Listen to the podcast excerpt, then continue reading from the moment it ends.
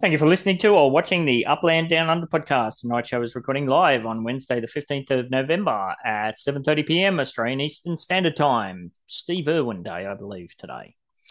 On tonight's show, we'll catch up on some crypto and upland market news. We'll check in on the November neighborhood ratings update, London expansion collection reveal, of course, including including a brief look into the king of collection speculation, the one and only Human Sim, aka Banana, have a bit of a look at what he's got going on.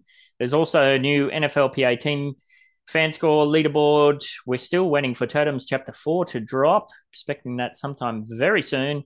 And um, there was a bit of a chatter today, and maybe it was yesterday it kicked off, but it was definitely all happening this morning about the potential copyright infringement pitfalls of UGC, user generated content. So, touch on that a bit. Uh, the main topic for this evening will be the new campaign that have got underway for Samurai Aquatics to go global. A recent move from which my UPX balance is still in shock over. What does going global mean for the brand and potentially other UGC map asset creators? Well, you're just going to have to stick around to find out. Also got two QIPS on treasure hunting. Wasn't that um? Didn't that create a bit of a stir? The old changes to treasure hunting. Uh, we've got a third QIPS on city releases. Uh, we've also got metaverse, AI, NFT, blockchain, crypto, Web3 gaming, and Meatsuitaverse news to cover. And of course, there's some more Samurai Aquatics and map assets to give away to both our live participants and our watchers, listeners from last week. No UPX prizes this week. Uh, more on that later. All that more on this, the Upland Down Under podcast. If you're wondering how you can take part in the live recordings of this very podcast, I drop the link to the Zoom every Wednesday night at about 7.50, 15 p.m. Australian Eastern Standard Time in the MVA server. We're getting kicked off early today. I'm actually organised for once. Uh, a bit of a shameless plug again this week. Let me just bring that up. So if you didn't catch it last week, or if you haven't seen me spamming it here, there, and everywhere, um, this week's show is once again brought to you by Samurai Aquatics, one of the premier and original destinations for upland UGC map assets. For a limited time only, this November and December, we'll be off- offering the magnificent Samurai Sleigh for just 29,000 UPX or 25 USD. Uh, they've been getting gobbled up pretty quick. Uh, the Love Heart Jacuzzi is available for $12 USD. That's a USD only item, or you can win them on this show. Uh, these hot new items and many more are now available in our San Francisco and Los Angeles showrooms. And finally, the really big one relative to what's got coming up for end of year events, we've got the full set of five Christmas spirals now at an exceptional value of 90,000 UPX for all five after fees. So that includes all the fees or 75 USD. Remember, for those, you have to send me a DM send Ben68 a DM to reserve the set of spirals because I have to set them up especially just for you. Um, it's a bunch, a whole bunch of showrooms you can pick from, or you can, of course, send legit burner swaps through as well. That's always an option. So that's it for that. Moving on. Now, I didn't do a, um, well, that's probably why I got so much time. I didn't do an AI generated script for the market news. So you're back to just me running my mouth off, making it up as I go along. So I haven't even really looked at these aside from patching in before. Thank you again to Swally who sent through some of the city data. What's happening in the global crypto market cap? We're up nearly another 3%, now 1.37 trillion, looking very healthy. Um, interestingly enough, Bitcoin dominance has dropped by 2%, getting back down to the 50% mark. Fear and greed index still chugging away there, was in the greed, 73 last week down to 71. Um, Bitcoin dominance dropping. And if I look over at the coins, there's a lot of green on the shitey coins. So people pulling out of Bitcoin to hedge their bets and do a bit of speculative investing on the other coins. Bitcoin's very similar to last week, was 35,229 last week, 35,582 this week.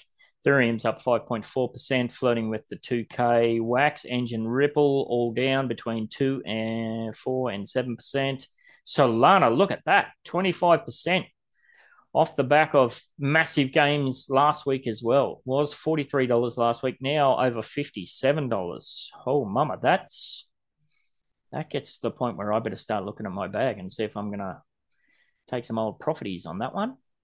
I'll have to check when I bought them because you've got to make sure that I've held all of those for at least a full year. Otherwise, tax man just eats you alive in Australia with capital gains tax. So, uh, said Solana, EOS, not much of a boost there. 1.6% was 69 cents last week, up to 70. Hmm, that might be one where I just might have a look at my bag there and I'll check those stats on the last couple of weeks. It doesn't appear to have moved. I thought it was flirting with 50 cents. Uh, I guess it's moved a touch.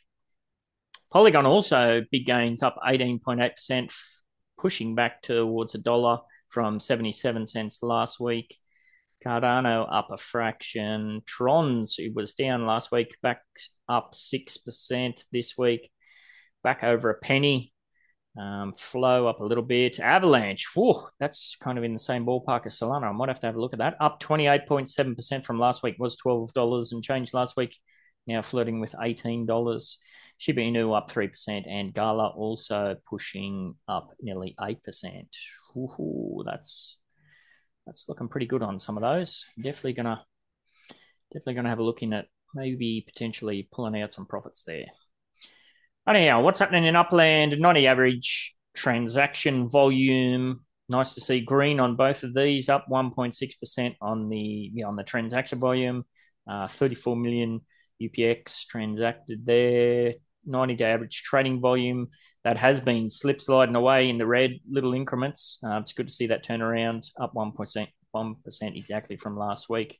Unique active wallets down 3.2% from last week was 55,970 down to 54,240. Total unminted properties, we're still over the 300k range, was 316,000 roughly last week, now 311. Um, and so what do we have? 4,000 minted through the week. Percentage of property still minted. I actually didn't check that, but it's been 92% for so long. I guess it's probably still 92%. Right, cities. First thing straight away we'll talk about is the what does the green and the red mean here? That's kind of my code to myself. As somebody who dabbles in buying for UPX to sell for USD, the one in green in the dark green, which is Detroit, and the other two London. It wasn't that long ago. London was the red. London and Queens. They're currently your best bet for buying for UPX and selling for USD. On the flip side, San Francisco currently your worst bet for doing that followed by Rutherford and Porto.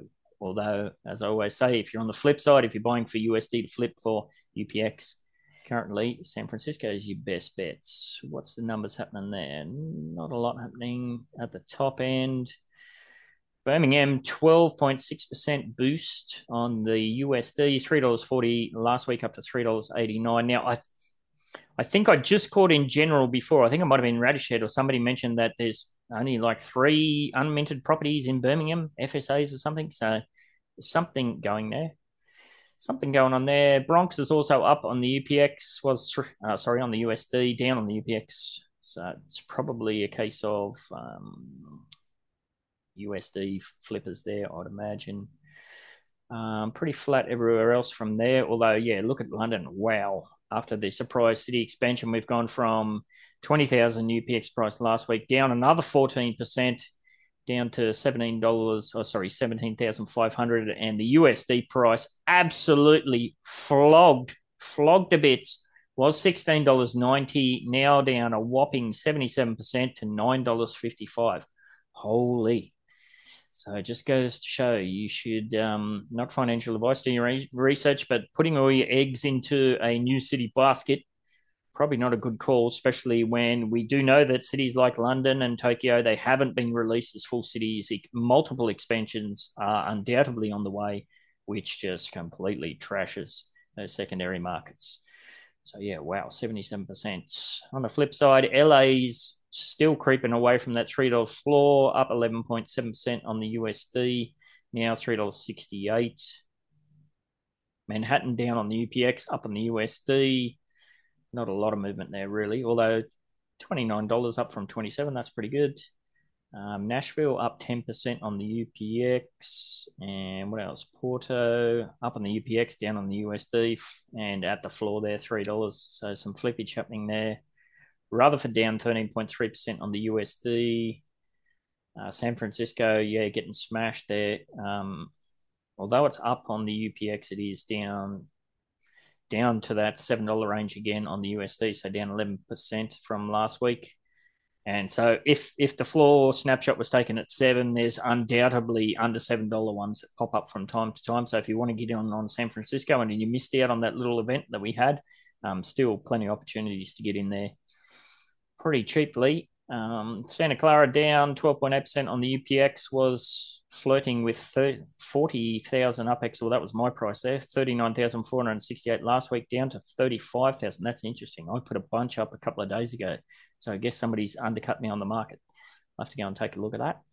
And what else? Not much. Pretty flat in Tokyo as well. Although I think um, London is a very good indication of what's to come in Tokyo. Currently 29,000 UPX and $13.75.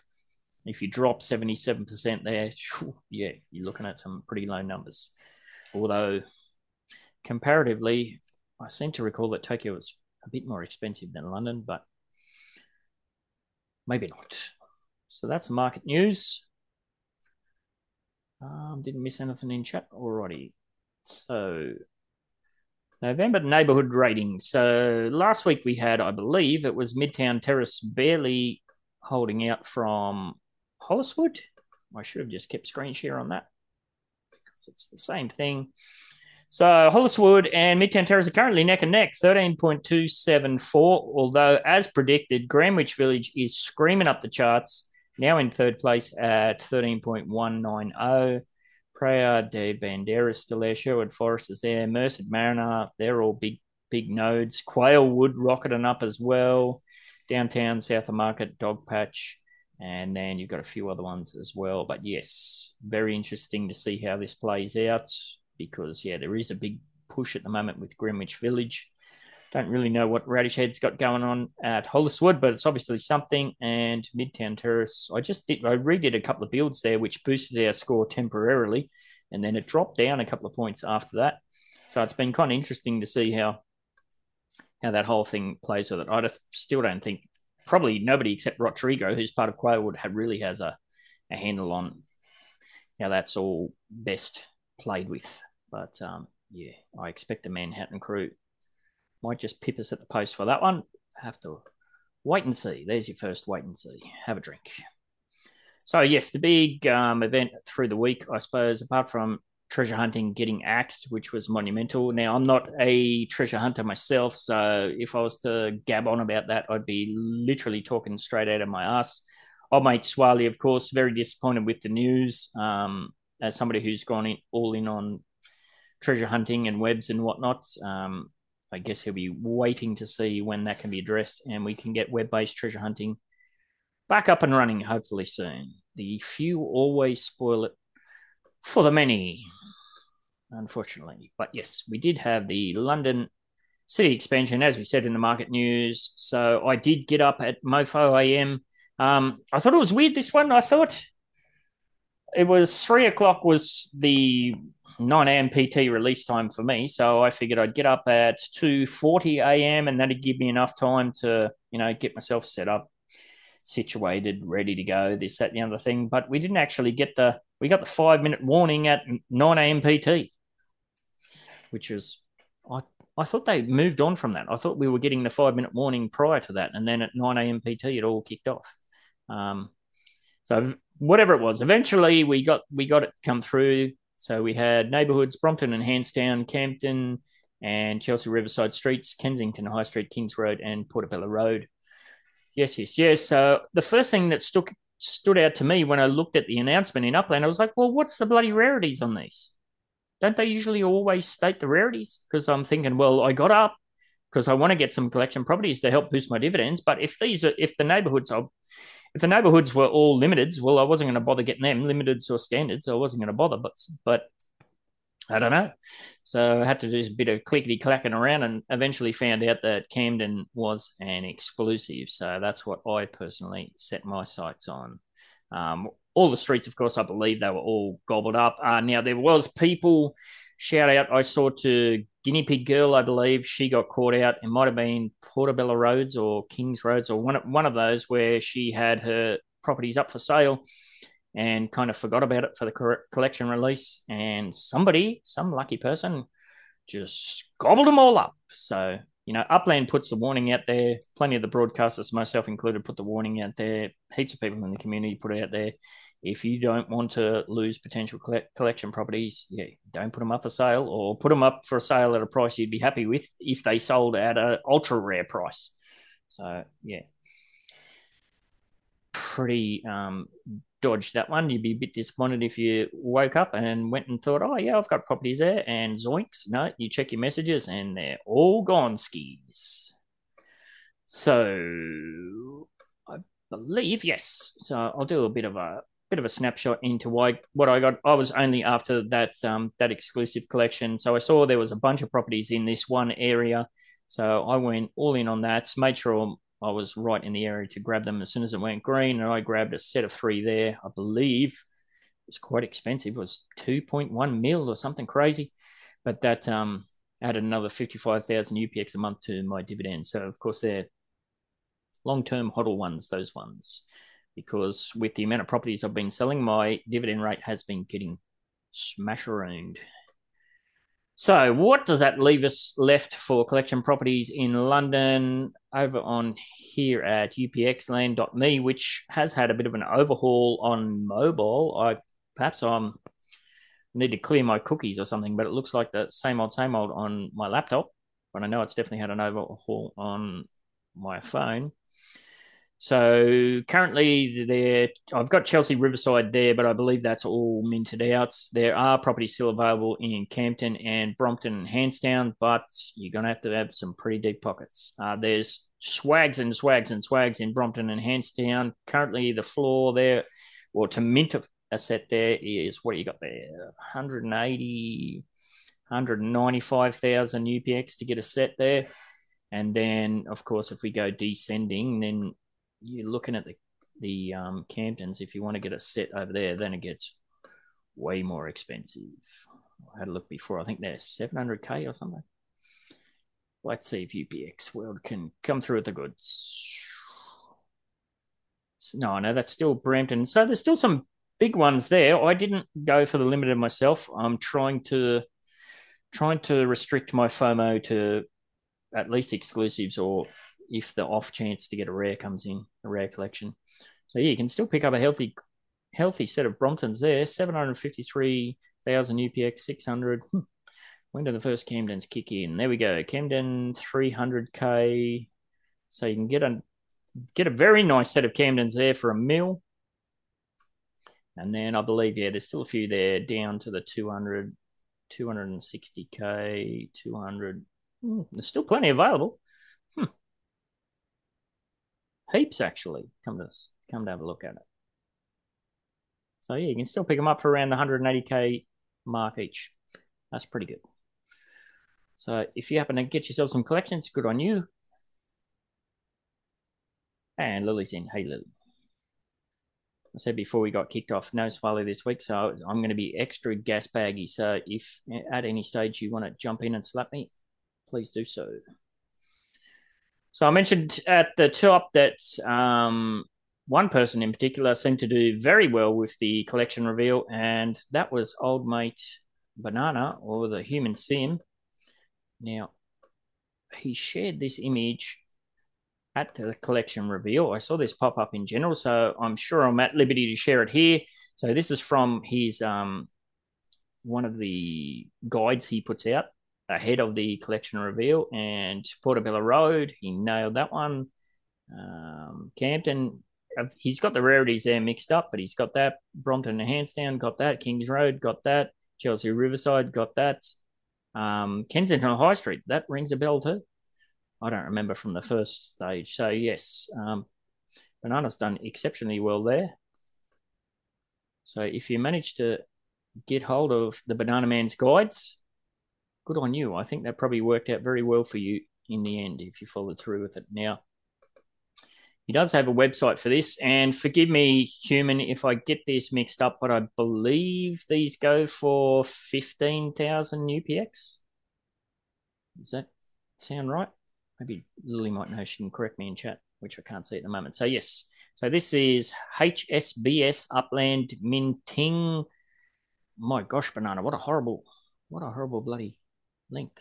minting. Anyway, links in the description. Go and check it out. So him, Sim, Banana Stim, um, he offers minting guides there, and yes, very very reasonably priced, and he does a lot of research for these. I believe um, Analytic Assassins, DesJack, they they put out a good guide as well. Um, no idea, sorry, yeah.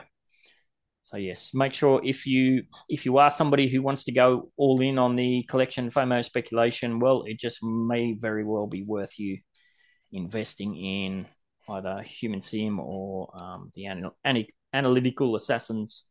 Try and say that ten times fast. Some of the documents that they put out there. Good on you if you did well there. Um, what else is happening in Upland not a whole lot, really. Um, we do have a new NFLPA fan score leaderboard challengey thingy. If you're all in on the NFLPA, I guess that's cool. What do we got? Patagu 1989. Good on you. Smashing it there. 109,000. Old mate team still up there. Few names I recognise there. What do they actually win here? If you're among the top 10 players on any NFLPA team fan score leaderboard, you're in for a treat. Oh, yeah you'll receive a week one and week two memento from the team you ranked in the top 10 for. Hmm, okay. Memento. Guess that's kind of cool. So, other than that, there's not a, lot, a great deal happening. Which, you know, that leads us to think, well, what might be cooking? Because Upland's not one to sit on their laurels and do nothing. There's stuff cooking for sure. We do know that the Totem Reveal Chapter 4 is imminent, dare we say. Um, I saw Omniforce put a tweet out there, uh, might have been early this morning, my time. So they're kind of hyping up what they got going on Upland as well within their community. There was a good uh, thread tweet they put together. Um, I did see the X NFT project, you know, the shooty gun one. They're putting tweets out there, kind of promoting Upland as well. So no idea when all that stuff's going to drop but hopefully sooner rather than later. Still plenty of speculation around for Tokyo expansions and who knows what else. So, when there's not a lot going on in the grand scheme of things, there's usually always a fair bit going on in the general community, and that was no different this morning.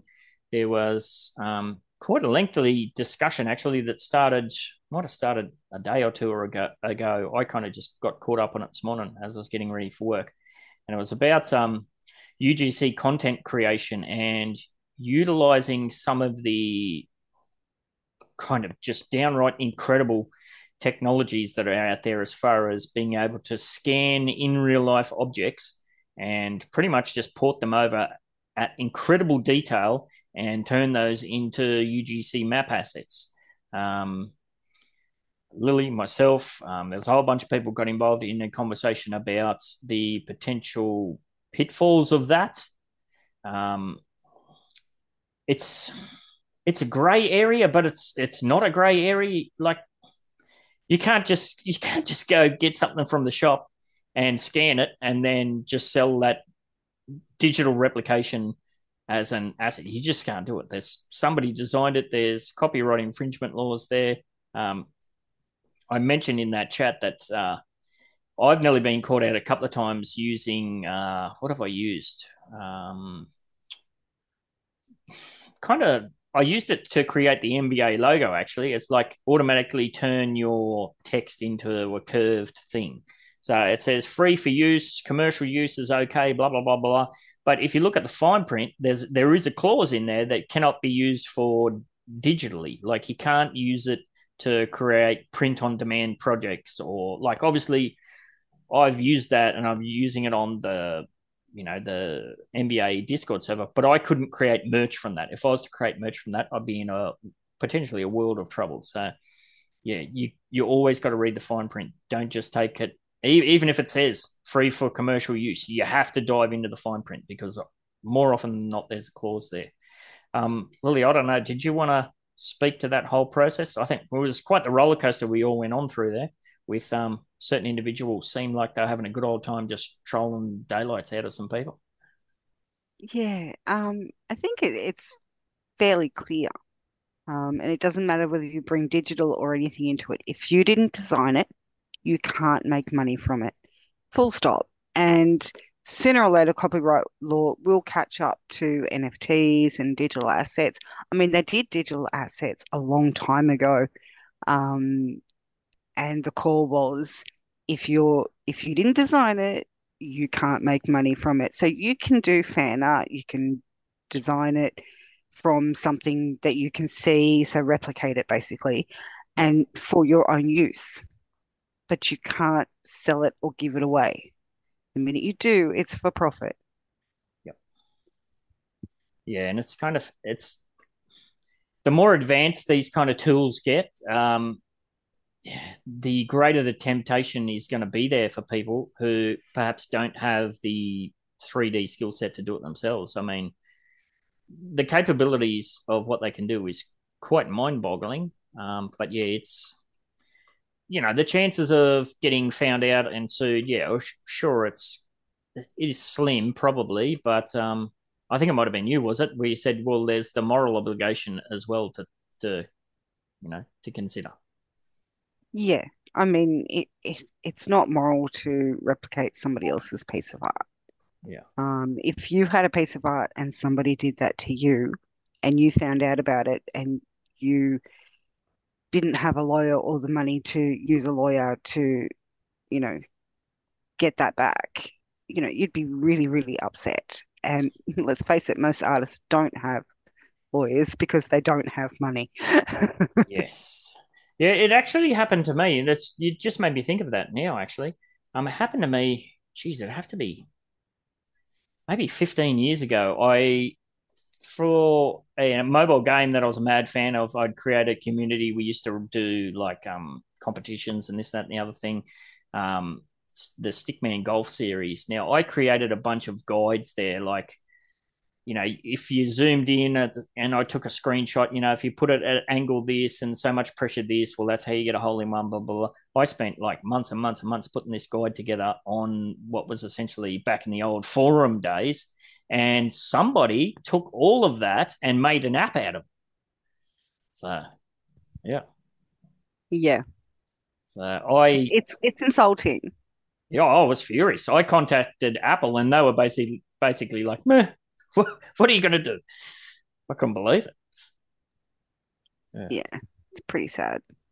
Yes. So Cernus4 has said in chat, Upland stock cars have the Shell logo and a recent wearable has a Harley Davidson style logo. Yes, the Upland, what was it? The London uh, Rebel one or something like that.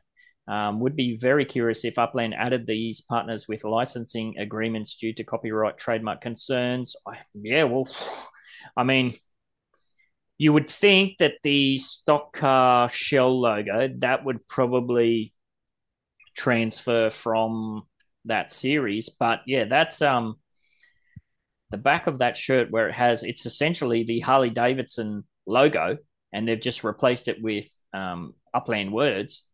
If they haven't got clearance for that that's upland themselves doing that which is wow that's next level sketchy. I like Upland has lawyers that they've got to be all over this stuff, surely. Well, it is still a grey area. And, you know, yeah. people say, oh, but it's not enforceable. It is enforceable if somebody really wants to. I mean, it depends on how much money they've got behind them to throw at it, is really all it comes down to. Because, you know, if you're a corporation, and I mean, it's happened before, like people have, have ripped off shoe brands yep. digitally and ended up being in a whole lot of trouble. Uh, the same thing happens for anything. Um, it's not worth losing your house over. No, definitely not. Um, there's actually we've got uh, one of the articles we're going to cover for the Web three news. It's pretty much bang on this topic. So yeah, um, that logo on the back of that jacket. Yeah, if Upland hasn't got approval for that, um, maybe they'll get away with it. But I think that just sets a really bad precedent. So who knows? Maybe that's a hint that we're going to have a motorcycle partnership and we're all going to be zooming around racetracks on motorbikes or something at some stage soon. We'll just have to wait and see. There's your second one. Have another drink. So yes, that's all that's happening there. Um, I there it was a very lengthy discussion. I'll put the I'll put a link in the description to kind of the start of that discussion if you did want to go and check it out yourself. Um, you will need a drink because it was quite lengthy. So that's about all that's that I've seen happening. Anything else on anybody else's radar as far as what's going on in the wider upland space? Did I miss anything? Um, unless you wanted, did you want to speak to treasure hunting, Lily? I kind of just kind of fobbed over it because I'm not a treasure hunter myself. Oh, the whole the fact that it's now only on the app. Yeah, yeah. Yeah. Well, I, I don't use, well, okay. I didn't use the app because I can't use my phone to do things like that because it's just too small. Yep. It's not that it's not good quality, it's just too small. Even though I can see, I feel like I can't see. So Mm, I, I don't use my phone for, you know, anything web related except for banking. yep. Um, I don't even, unless I'm in dire straits at a store wanting to Google something about a product. Other Mm, than that, I, I won't use it for things like that. But yeah, so they stopped it and everybody's up in arms and upset. I downloaded it to a tablet that I have. I've got a, a Samsung tablet and I've done a few hunts. It's not too bad. I'm sure I could get used to it, but you know, the thing is, a lot of the same people were also the people screaming, there are cheaters, there are cheaters, there are cheaters. You yeah, it's can't have it both ways. You can't ask them to fix it yeah, and, you know, then say, oh no, bring back the web. Like they they took it away so they can fix it. yeah, And you just have to give them some time.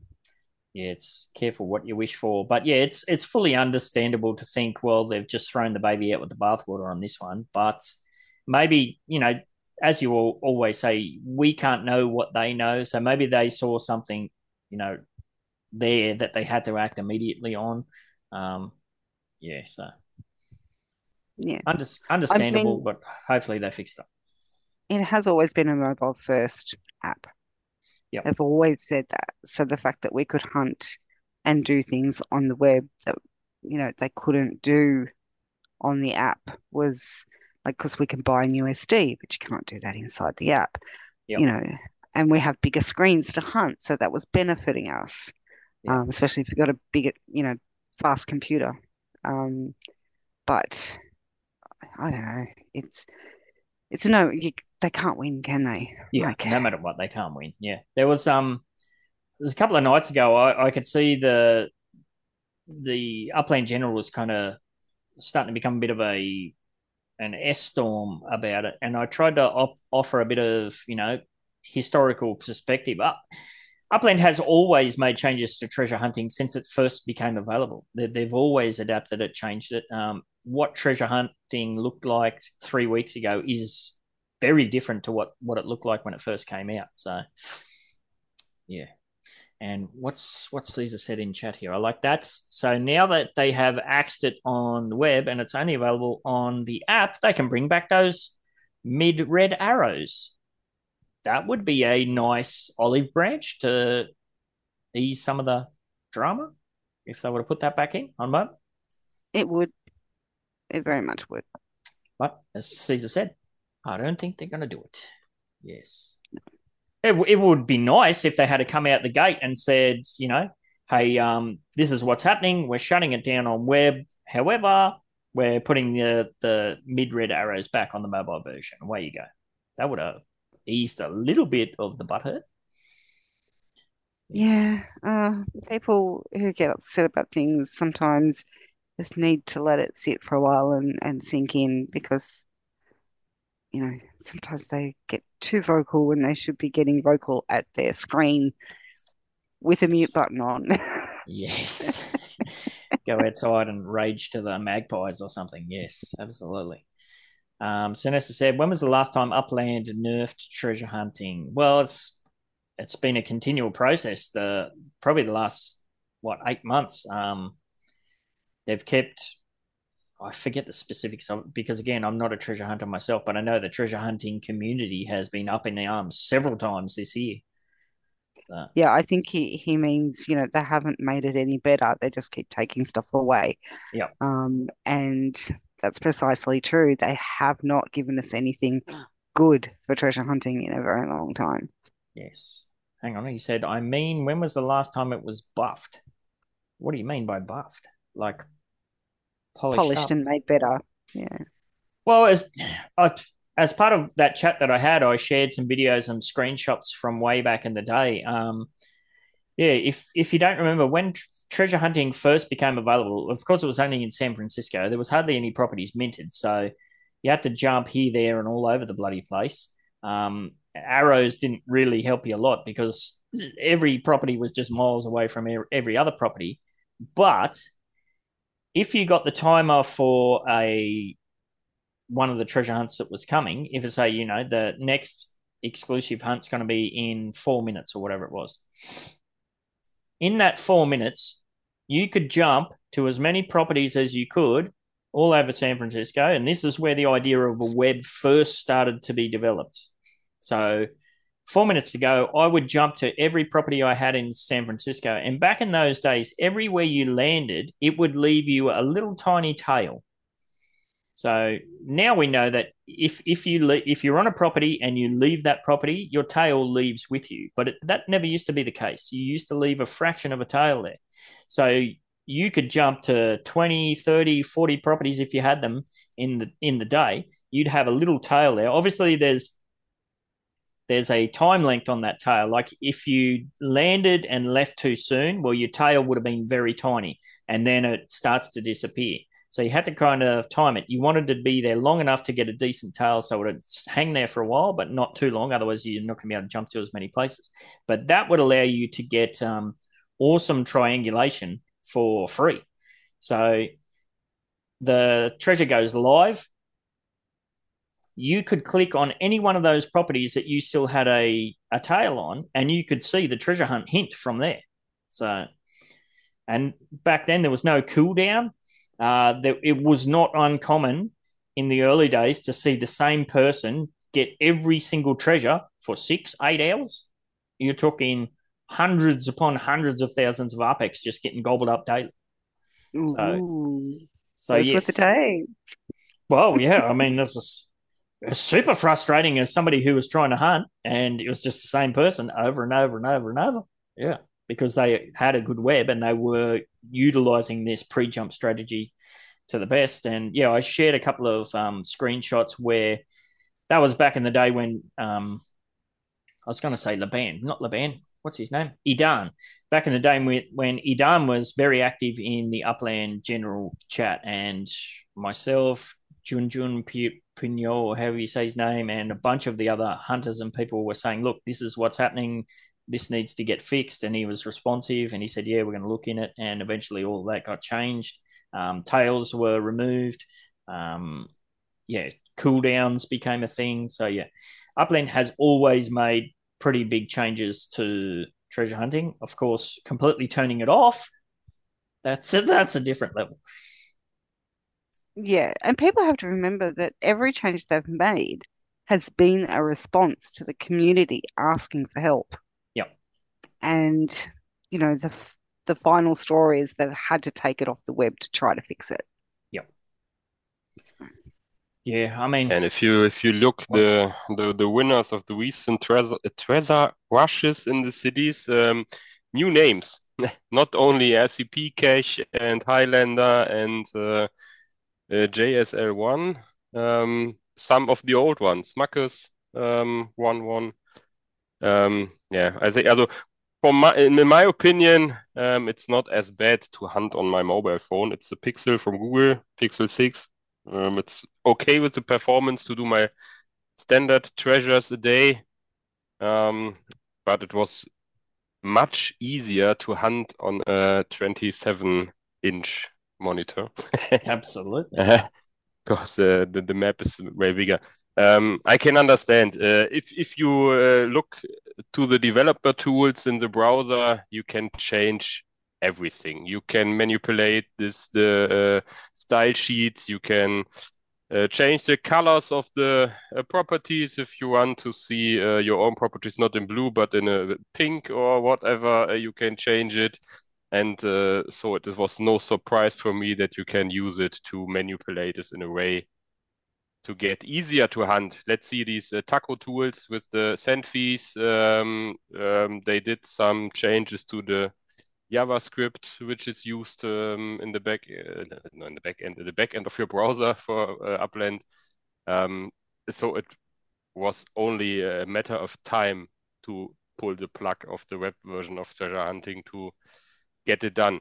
Um, I read a few hours ago in the um, Discord from BAMTech Yep. um, that in general someone stated it will take time to bring web hunting back, and um, we know soon in upland is a bit of time, and uh, if they state it takes time to do something, I think um, it will definitely not come back this year. Um, Yes. there will be um, more to do. Perhaps we get an app for desktops, what, what whatever, um, to install. Um, if the the apps on iPhone and Android are programmed well, maybe they press a button and get me a Windows or a Mac app. I don't know. Yeah. Might be a New Year's present. Um, yeah, that's that's a good point, Billa man. Like, um, there are new names popping up, but I know people have been sharing some of the screenshots from treasure hunting, and there's still plenty of treasures getting gobbled up in 12 seconds, you know, 15 seconds, etc. So there's still some pretty gun hunters out there. Now, if you're uh, if you have been mobile hunting this whole time and you're all about mobile hunting, well, you must be on the flip side, you must be loving it. So Yeah, I mean, nobody said that everybody who was getting a fast treasure was cheating because we know that they're not. We know there are some really fast hunters out there who use phones to hunt. What I think what everybody was saying was there's a bigger percentage of cheaters who are winning the treasures fast than there are people. yeah, Um, I think it's not not be only the competitive competitive treasures they look at. Um, if you program you a bot which does standards all the day, you get Spark for free, you get uh, a decent amount of UPX if you got a bit lucky. Um, no, take a look at Swally, uh, does uh, 80 chests a day, I thought Yep. he said. Um, it- you can get money out of it, and I think that's uh, another problem. The, the the app on the phone is uh, relative closed. You can get much into it. The Yep. web browser, you can't do anything with it. Automation bots, nah, but even if he says he's not using bots, uh, Freaky Man and his crew with the four second snipes of some properties are not using bots because the last click to buy is uh, uh, at the big red button on the desk to push a button to do Yeah, the, yeah. the, the buy. Um, and yes, you can auto automate every browser. I think every big um, development um, software group uses automated testing with browsers to their websites. So it's no problem to automate Upland. yes, And it's no problem to try to hide your automation with uh, randomized delays and on seven points uh, to not do every click about exact every second, which will be detected by Upland.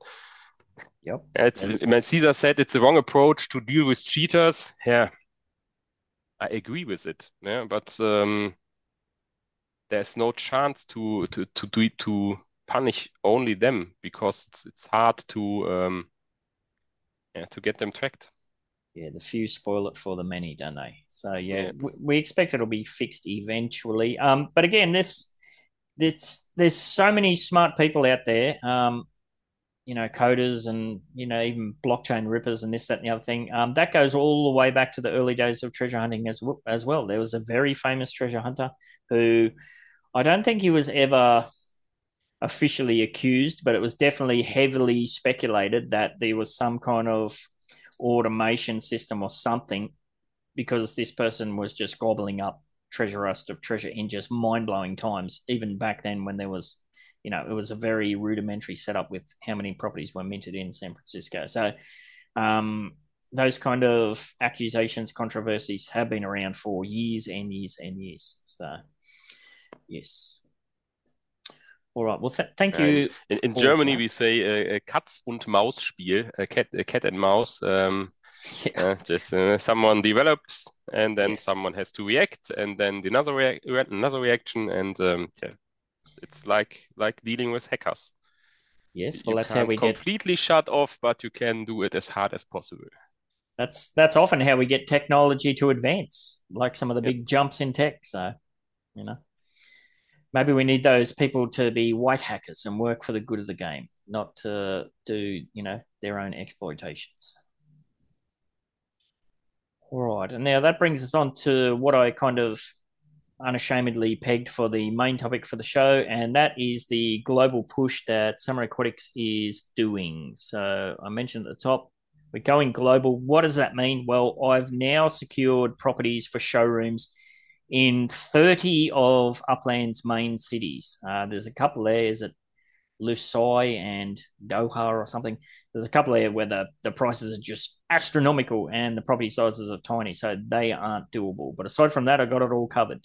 Um, 12 of those showrooms are already built or are being built. And this morning I put the final touches on a deal to get the other 18 built ASAP.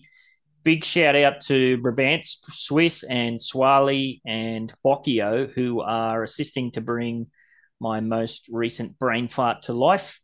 Um, so, what does this mean? Well, this means that assuming all of the current and upcoming MetaVenture applications are approved, Samurai Aquatics will have a significant business foothold in Arlington, Bakersfield, Berlin, Birmingham, Bronx, Brooklyn, Buenos Aires, Chicago, Cleveland, Dallas, Detroit, Fresno, Kansas, Las Vegas, London, Los Angeles, Manhattan, Nashville, New Orleans, Oakland, Porto, Queens, Rio, Rutherford, San Francisco, Santa Clara, Sao Paulo, Staten Island, and Tokyo. And of course, any cities that we get out to as well. Um, shout out also to some of the node managers who work with me uh, through the week, including this morning to get some of those showrooms situated in their nodes. Um, I actually, when I sat down the other night uh, to do this, I had a look at my inventory, and I actually had suitable problem properties in nearly all of them. And the ones that I didn't have last night, I dropped 1.5 million UPX to get all those secured away. 1 million UPX of that was just to secure a property big enough for a small showroom in Rutherford so thank you and congratulations on your sale, Mr. Alan C. So yes, um, showrooms in every city for Samurai Aquatics. Now, what does this actually mean for Samurai Aquatics? Well, what I'm hoping to do here, it's I'm basically taking a gamble. I've spent last week, I think I moaned about it in last week's chat. I spent 26 hours, I believe, last week moving map assets from the San Francisco showroom, uh, from the San Francisco factory to the various showrooms. Now, I, I told, I told my partners in crime uh, the last time I let the factory get full of decor and it took me 30 something hours to clear it off, I swore I'll never let this happen again. Well, guess what? I let it happen again. I'm determined this time that I'm not going to let it happen again. So much so that previously when I used to list items in the inventory for the factory to be produced, well, I just click, oh, yeah, 20 of this, 30 of this, 50 of that, and I just let it run wild for days and weeks. I'm not doing that anymore. I'm looking at it on a day by day basis. So I can kind of get a gauge for what I put in there and how many how much spark is in there is how much it's going to output for the day. Because if you don't know, it's very easy to put items in the manufacturing queue in the factory to be manufactured. But if you want to remove those items from the manufacturing queue, you have to do that individually. And I believe, correct me if I'm wrong, Lily, if you know, I think it's three clicks. You got to click on it. Are you sure? Yes, or something. So imagine doing that 300 times if you had too many in the list. So yes, I'm only putting, I'm only putting stuff in the factory to be manufactured that's going to be manufactured on that day. So hopefully, and you know, you know, obviously, if I get busy in real life, well, I can just turn the factory off. I'm not going to let it just run rampant anymore. So that's part of it. But why go Samurai Aquatics to every city? Well, we do know that transportation mechanics are a thing. Now, someone who was that? Was that you, Laban? Somebody somebody shared a an image that they found that Upland had put out where now I've been complaining about this with um, Halloween season. I didn't put up any structure ornaments because moving crates. Yeah, it was. Huh? That was me. Yeah. I didn't put up any crates because it's such a pain in the ass moving crates to all your different properties, yada, yada, yada. Well, Laban found a screenshot where and this is an official upland one, where it has a drone flying over the city with guess what's attached to it? A bloody crate. So, ooh, that might be a little bit, bit of a sneak peeky into the future. Irregardless, we do know that transportation mechanics are going to be a thing. We have cargo vans, we have um, semi trailer trucks. It is coming. We don't know when. Um, my guess is sometime next year. I'm gambling that it's going to be at least six months because in this six months, I am going to manufacture and airdrop for free as many map assets as I can all over the upland globe. So, obviously, if the transportation mechanics kick in tomorrow, well, then you know I've kind of I've busted because I'm going to have to pay to ship, fly all of these items from the San Francisco factory to Rio and Tokyo and everywhere else. But I reckon if I can get three, four, ideally six months, well, then I'll be able to airdrop for free assets into all the various showrooms as a bit of a kind of a not really a cheating, but it's kind of a taking advantage of a small window of time to do that. So yes, that's my gamble. I'm hoping hoping to get a window of opportunity there to get all the showrooms stocked up, ready to go. And of course, that'll mean when it comes to advertising, if we're doing sales and this, that, and the other thing, I don't have to list what showrooms because there's a showroom every bloody where. If you want to go to Samurai Aquatics, well, there's one in your city. So, yes. Now, I've mentioned too that this may have implications for some of the other map asset UGC content creators. Well, why am I saying that? Well, because, you know, that there's a business opportunity there where if you're somebody who wants to get involved in map asset UGC content creation and you don't want to have showrooms here, there, and other all over the place, well, guess what? I do, and we might be able to work out a deal where I can get some of those and list them in showrooms wherever. You know, obviously that's very early stages. Don't know how extensive that would be, but it is a potential avenue to explore there at some stage. So that's what I've got going on. So yeah, I think between the the London City expansion collection, that was two point one, or a drop one point five. Yeah, um, and I've got a squirrel away one million for the giveaway at the end of the year, and I am trying to work a deal at the moment. Um, to, I want somebody to buy a property in USD, and then I'm going to buy it back in UPX. That's a two point five mil deal. So yeah, yeah not going to be a lot left in the coffers. So I got to be a bit careful. I don't want to overcommit here. But yes, that's what we've got going on at Samurai Aquatics, going global. Um, if you've got any questions about that, you can always hit me up in a DM, or if you want to, you know, touch base and explore the possibility of doing that kind of listing in showrooms all over the place, happy to at least start having some very early conversations. Up that as well. So that brings us on to the QIPS questions, insights, provocations, and statements. I did have a couple of people um, DM a few through. There's a few posted in the MVA server, and of course, a few more in the Google form link in the description. Um, pretty easy to do. If you send one through and we use it on the show, you're going to win yourself some kind of prize. No UPX this week, as I mentioned, because I got to make sure I don't leave myself short. So we got a couple of treasure hunting ones first up. This week, L underscore Slack on Discord says, I've got a little question for the show for you. Not only that, but it's something I can't seem to find the answer to. Here it is. I'm sure this has been covered before, but I can't find it. Are the Spark rewards for standard treasure hunting different depending on the city? If so, does anyone know what those numbers are? For example, if you are treasure hunting in Detroit, what are the ranges of Spark chests you can find there versus somewhere like London? Good question, L Slack, if you don't know the answer. I think that's a pretty easy one to answer, isn't it? Um, off the top of my head, I believe tier ones and tier two is 0.02, and any other tiers than that is 0.01 for a standard spark chest. Am I right there? I think that used to be the case, mm-hmm. but I hmm? think now in standard hunting, I think they're all 0.02. Uh, only differs in competitive. Hmm. I think. Don't quote me on that. Yeah, it definitely used to be the case where the lower tiers was a lower amount. Caesar says no, it stayed the same, meaning it's 0.02, no matter which city you're in. Is that what you mean, Cease? No, Correct. I think uh, tier one and two is uh, 0.02 and uh, tier three to five is 0.01. Yeah, that, that was my I don't, I, I don't, uh, I don't think um, in my hunting past in Bakersfield I get more than 0.01. Um, I don't think they change it. Oh, okay. I haven't hunted standards in a lesser tier. I only ever do T1 for standards. Yeah, I started my career in Bakersfield. nice. Well, when you start in Bakersfield, there's only one direction you can go, and that's up. So well done. Yes. Now I do. I, I brought this up here. This is from way back in June, Spark Week. This isn't standards, but yeah, it, it kind of it shows that the at least for the Spark Week treasure hunt, that's that was always tiered there.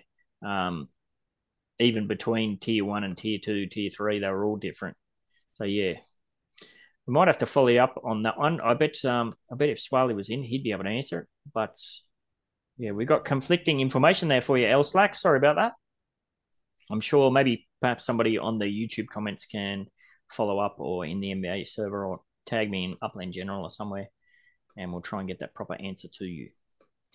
So that was L Slacks one. Sticking with the treasure hunting theme, Wolf Warner says, Question for the show. If treasure hunting is being manipulated on the PC browser side of things, which we just talked at length about, oh, interesting, then could this new update affect racing also? You do have the option to race on PC or mobile. Is it po- possible to manipulate a browser to give PC racers an edge? He says, I know you're not a computer scientist, but neither am I. Interesting question. So, Buellerman, you got a take on that? Do you think um, some of the things you talked about, uh, the manipulations that that were, you know, potentially being done for treasure hunting, could that transfer over to racing? Uh, I would say maybe. I, I, don't look uh, in the developer tools uh, when I do my URL races in the Pro Series. Um, I mm. think um, in the early racing days, where the uh, where you can only watch and let the PC decide what what place you will get in the race. Yeah. Um, there you could see if you started the race, uh, your PC already gets delivered the standings at the end, so you just watch the replay. Yep. Um, but yet uh, now with the competitive changes, lane switching, and so on, I don't know. I didn't take a look at match, but maybe it's possible. It's uh, just a question of how open they use the programming language. If it's uh, JavaScript or something like this on the browser side, maybe. Maybe, yeah, especially with the, you know, now that um, gambling has become a thing with racing. Um, I do know from pay, playing racing games on mobile back in the day, there was people that, and most racing games have some kind of nitro boost system. There was people that had jailbroken phones that hacked that, and they just had unlimited nitro boost. So something like that would completely change the game. But that that'd have to be pretty obvious if they started doing that. Cool boy. Yeah, That's... but uh, I, I hope I hope Upland uh, has some sort of uh, server side mechanics uh, to disallow more than three boosts a race. Uh, didn't I didn't see it uh, in in one of my last races that someone used more than three boosts. Yeah. Um, so I think if you push the button, there's always a delay before the boost gets in. Yep. Maybe they communicate with the server side of the racing to check if you if you have a boost. Yeah, there's also a, there's also yes. a bit of a delay when you change lanes too, isn't there? Yes. I wonder we've yeah. got now we we've got Taco tools as like an overlay for treasure hunting. Imagine yeah. like we know there's a there's a prime line that you can race on. And some people do multiple runs to try and get a feel for what's the fastest line through. Imagine if there was some kind of overlay on the racing that showed you the exact prime line yeah, to stay. That, is uh, the, the question of the programming language of the racing. Yeah. Um, there, there is a prime line for every race, uh, just RPM, MVH, Matsuda, mm. Arshek, Ryzy, and so on. Uh, they know these lanes because they are excessively trained before every URL race. Yes. Um, yeah. maybe you can do an overlay or an overlay which counts how much boost the others used uh, to get you one in the pocket for the last round or something like this. Yes. Maybe, maybe. Don't know if you if you put enough effort in it, you maybe you will find something to do with it. Yes. Then we are back with the cat and the mouse. Yes. Very good question, Wolf Warner. Um, yeah, wow. He's one of the racers too, so uh, Mm. um, I I understand. We will see if uh, Matsuda and Co don't uh, don't win any races in the future. Maybe we have the proof that something is wrong. Red flag, absolutely. All right, and we got one last one for this week. Um, now I, I'm going to butcher the pronunciation on this, but I believe it's Woinasa. Woinasa. Um, says currently city releases are a free for all with the excitement over and done with quickly. A suggestion, hopefully to be considered, with a how can we rather than why we can't mindset.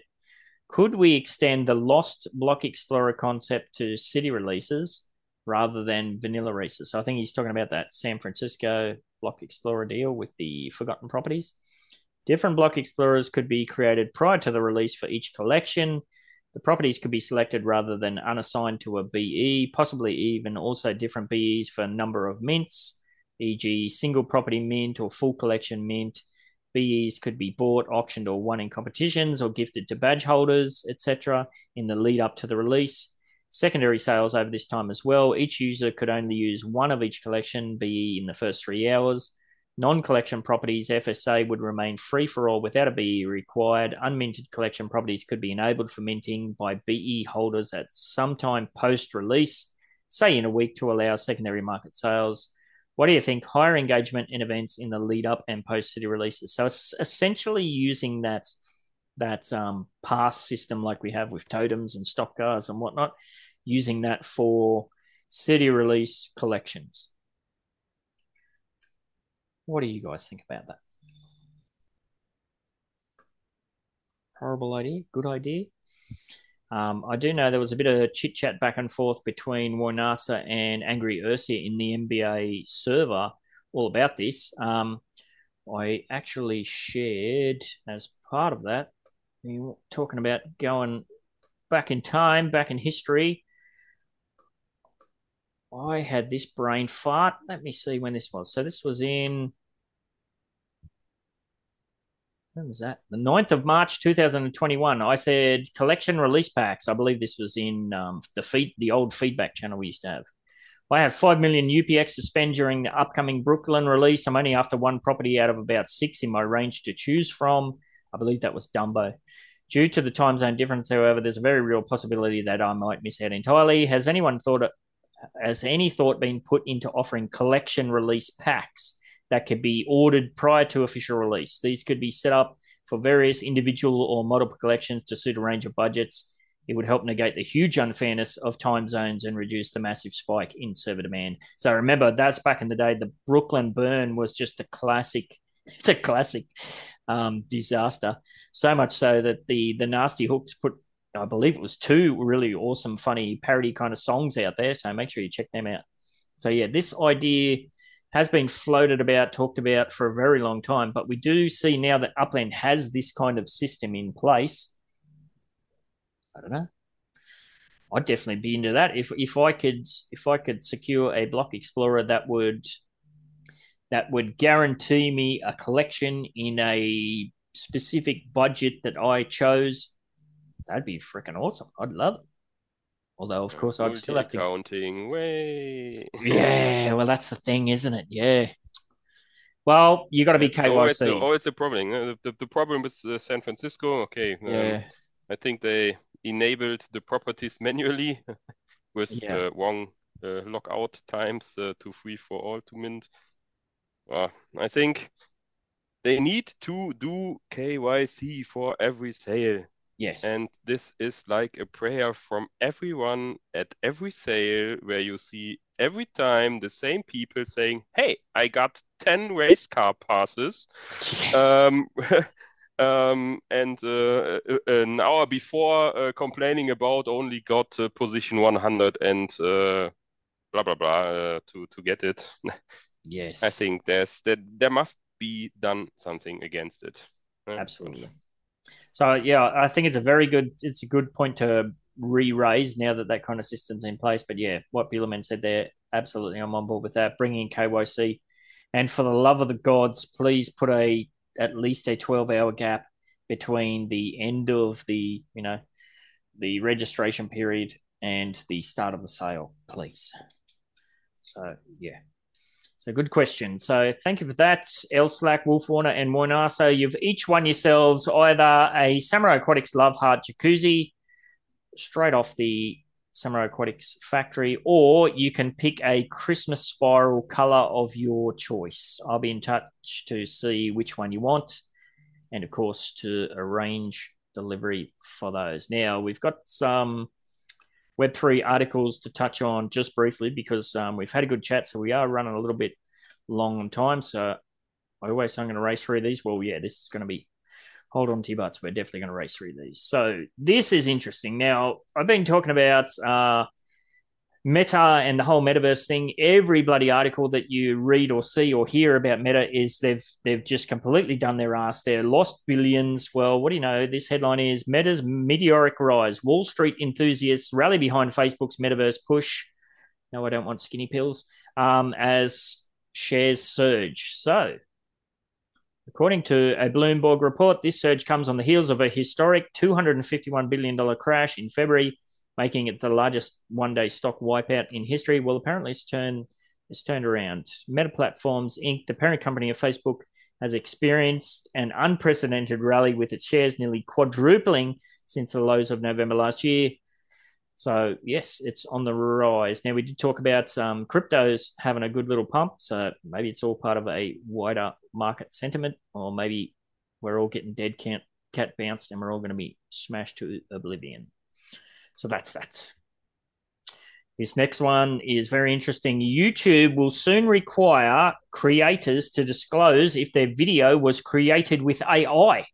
So there you go. We talked about this this kind of AI systems and the 3D scanning tools as part of UGC um, creation. Well, here's YouTube going at it for videos. Now, I don't know about you, but I follow a bunch of accounts that use well, I do it myself. AI is used for a whole bunch of people who put shorts out. Like you just put it a long form video and the thing goes beep bop beep bop and it spits out shorts for you. It's already you know it's already got the text in there. Um, I mean, seems interesting. So what does it say? YouTube is set to introduce new rules and labels that will require creators on its platform to disclose whether or not they used AI to create content. So in the coming months, yeah, that's rep- repeating the same thing. It says they have to disclose if AI tools were used to create altered or synthetic content that is realistic.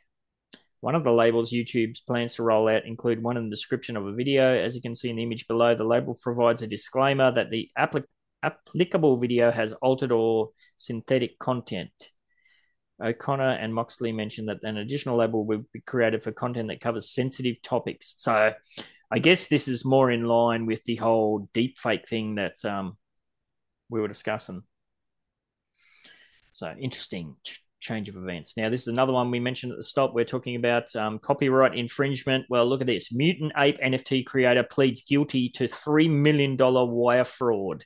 So this bloke's collection was a direct rip-off of Labs' Mutant Ape Yacht Club project. Um, he faces five years in prison, but must pay compensation of $1.4 million. So, yeah, be very, very careful out there. You can't just take someone else's work and replicate it or, you know, do that kind of stuff. Uh, next one blockchain crypto news is Bitcoin in a new bullish cycle where we've just touched on a few things that kind of suggest that it potentially might be. Let's see what this says. Bitcoin seems to have entered a new bullish cycle since the world's largest fund manager, BlackRock, filed for a spot Bitcoin ETF in mid June, uh, up 50% from June to 37,000. Yep, we covered that at the start.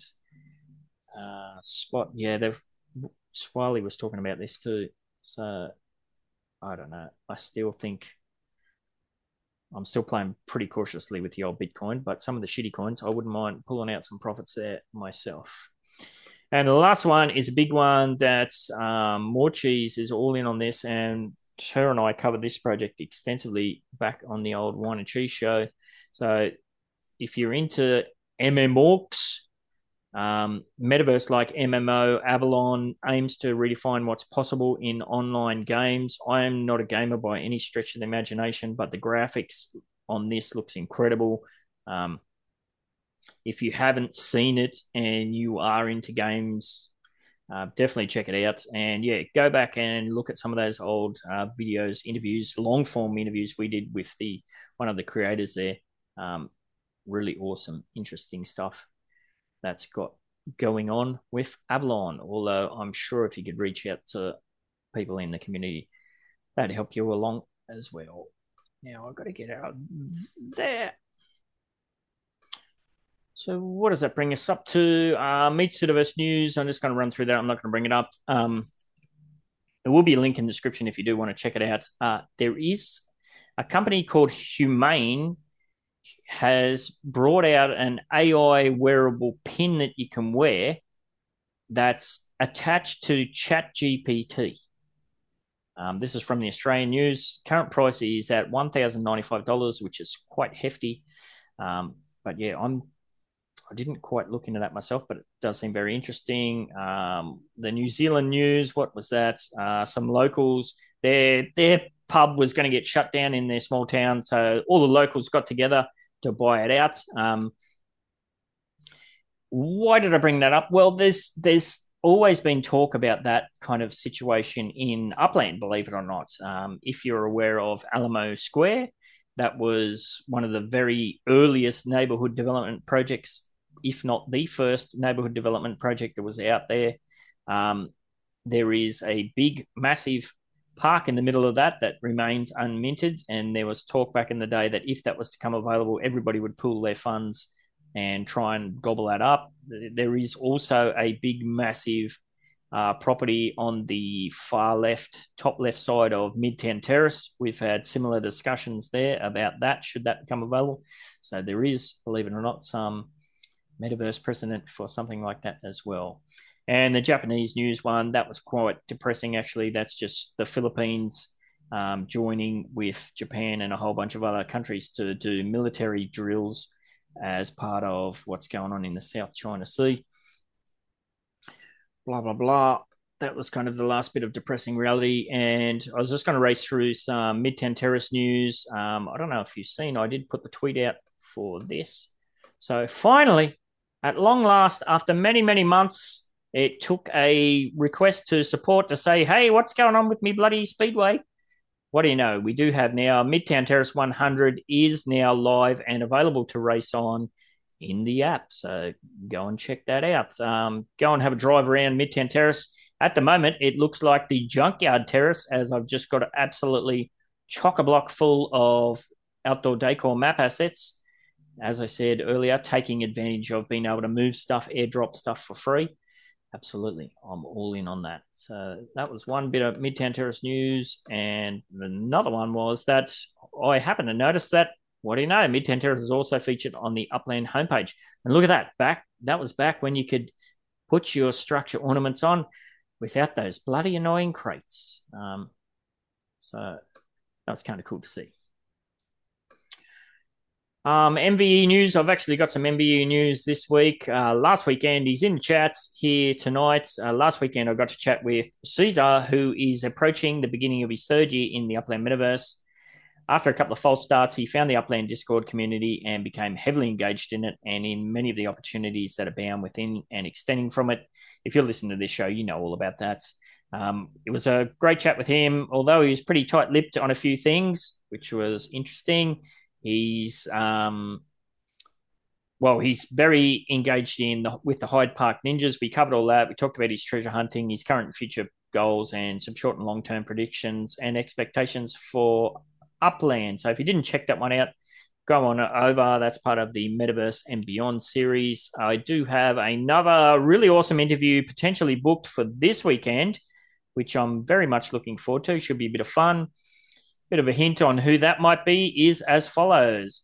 It's time! And no, it's not who immediately comes to mind when you hear that, if you know what that's all about. At least not this weekend.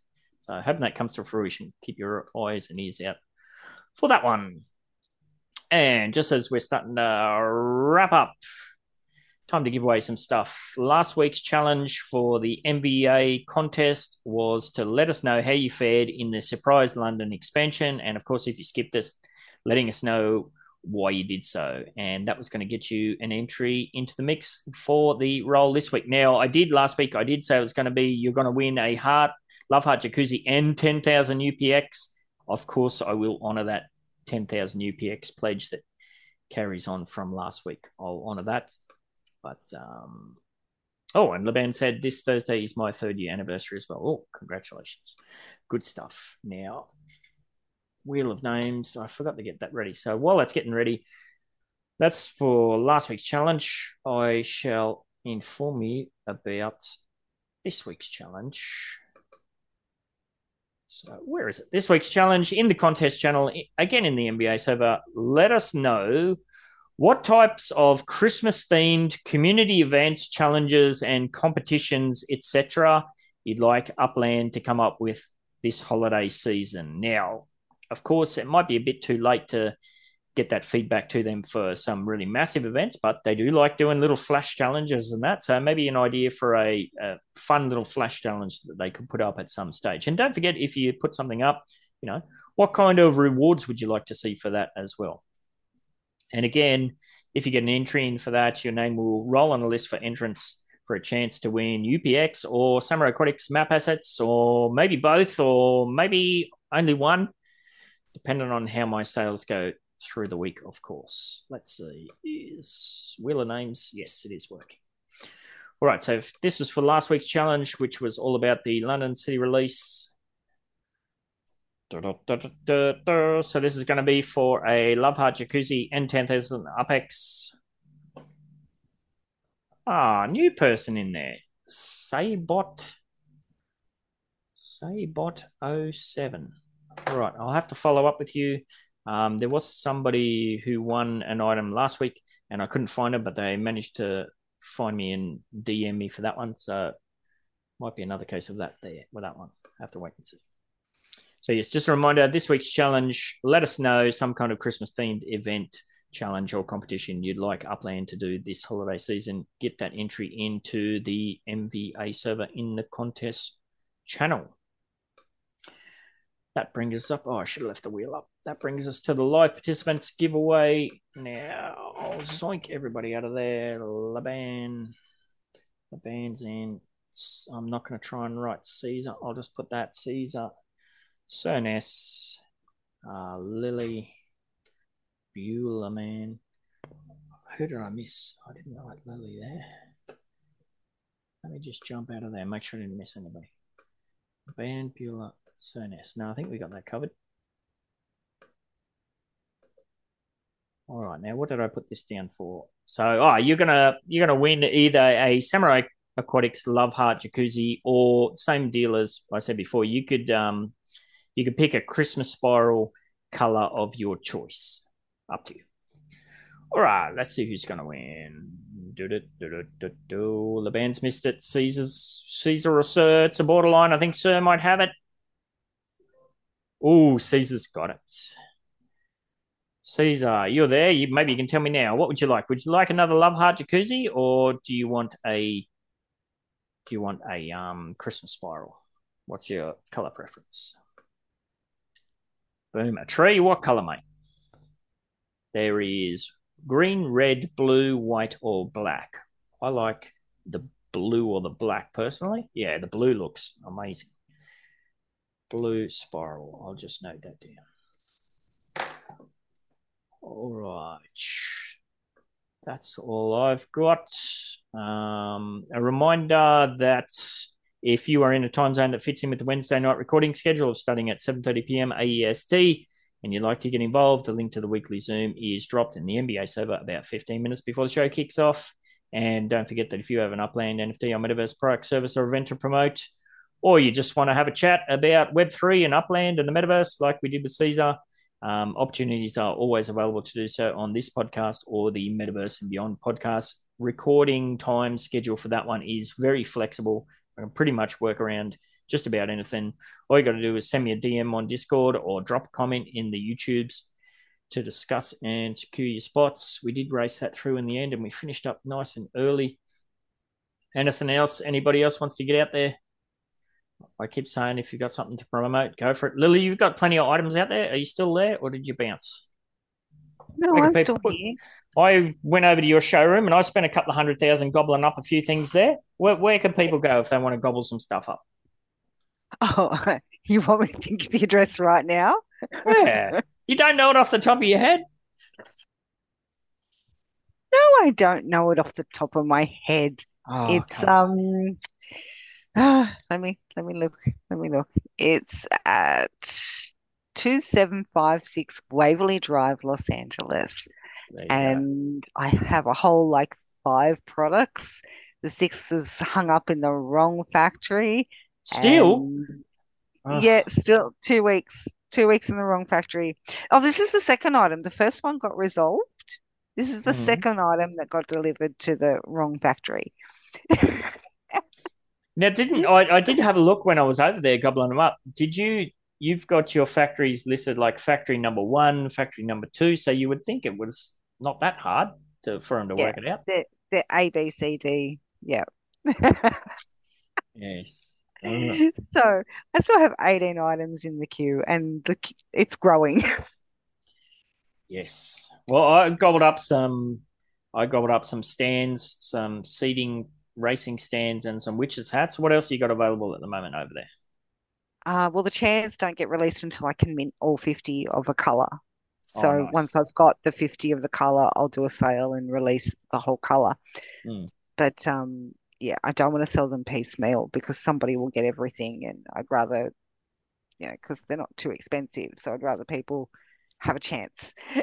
Somebody like bloody Nubbix will sit there and gobble them all up and completely dominate the secondary. Shout out to Nubs. Yes. Well, I mean, that's okay. There was like secondary market on like day three or four of me opening the the shop. So I was like, oh, flattered. Nice. Well, that's good. And So, um, Ace has been selling stuff in London as well. So yeah, cool. Very good. So make sure you go and check that out as well. And what's the band said in chat? Totems, five days left. Yeah, I expect. Normally we get news. What is it? Normally we get it Friday morning our time. That's often when they they do some big news. So wait and see. It'll be sooner rather than later. That's for sure. All right, on that one, have a great week, everybody, and yeah, have fun out in the metaverse. Later.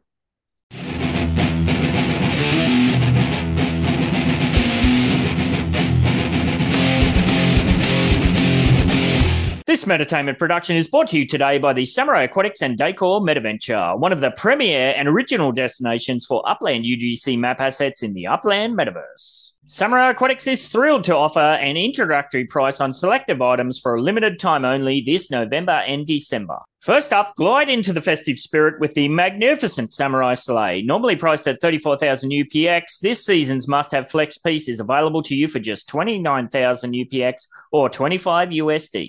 And for those of you out there looking to add a touch of romantic style to your upland spaces, the Love Heart Jacuzzi is making a splash. Regularly $15, it can be yours for the introductory price of only 12 USD. This is a USD only item and is the perfect asset for you to pretend to warm up those chilly upland evenings all by yourself or with your special someone or someone's. Ooh la la. And lastly, don't miss the full set of five Christmas spirals, a colorful addition to any of your structures or blue pixels in the Upland Metaverse. Now at an exceptionally value of 90,000 UPX or 75 USD, down from the regular price of 126,000 UPX or $126. To reserve your set of Christmas spirals, you have to send a direct message to me, Ben68, on Discord. Sale is on now at 30 Aqua Vista Way in Midtown Terrace, San Francisco, and will expand to our other showrooms in the coming weeks. Remember, these exceptional deals are only available in November and December. それでは、失礼いたします。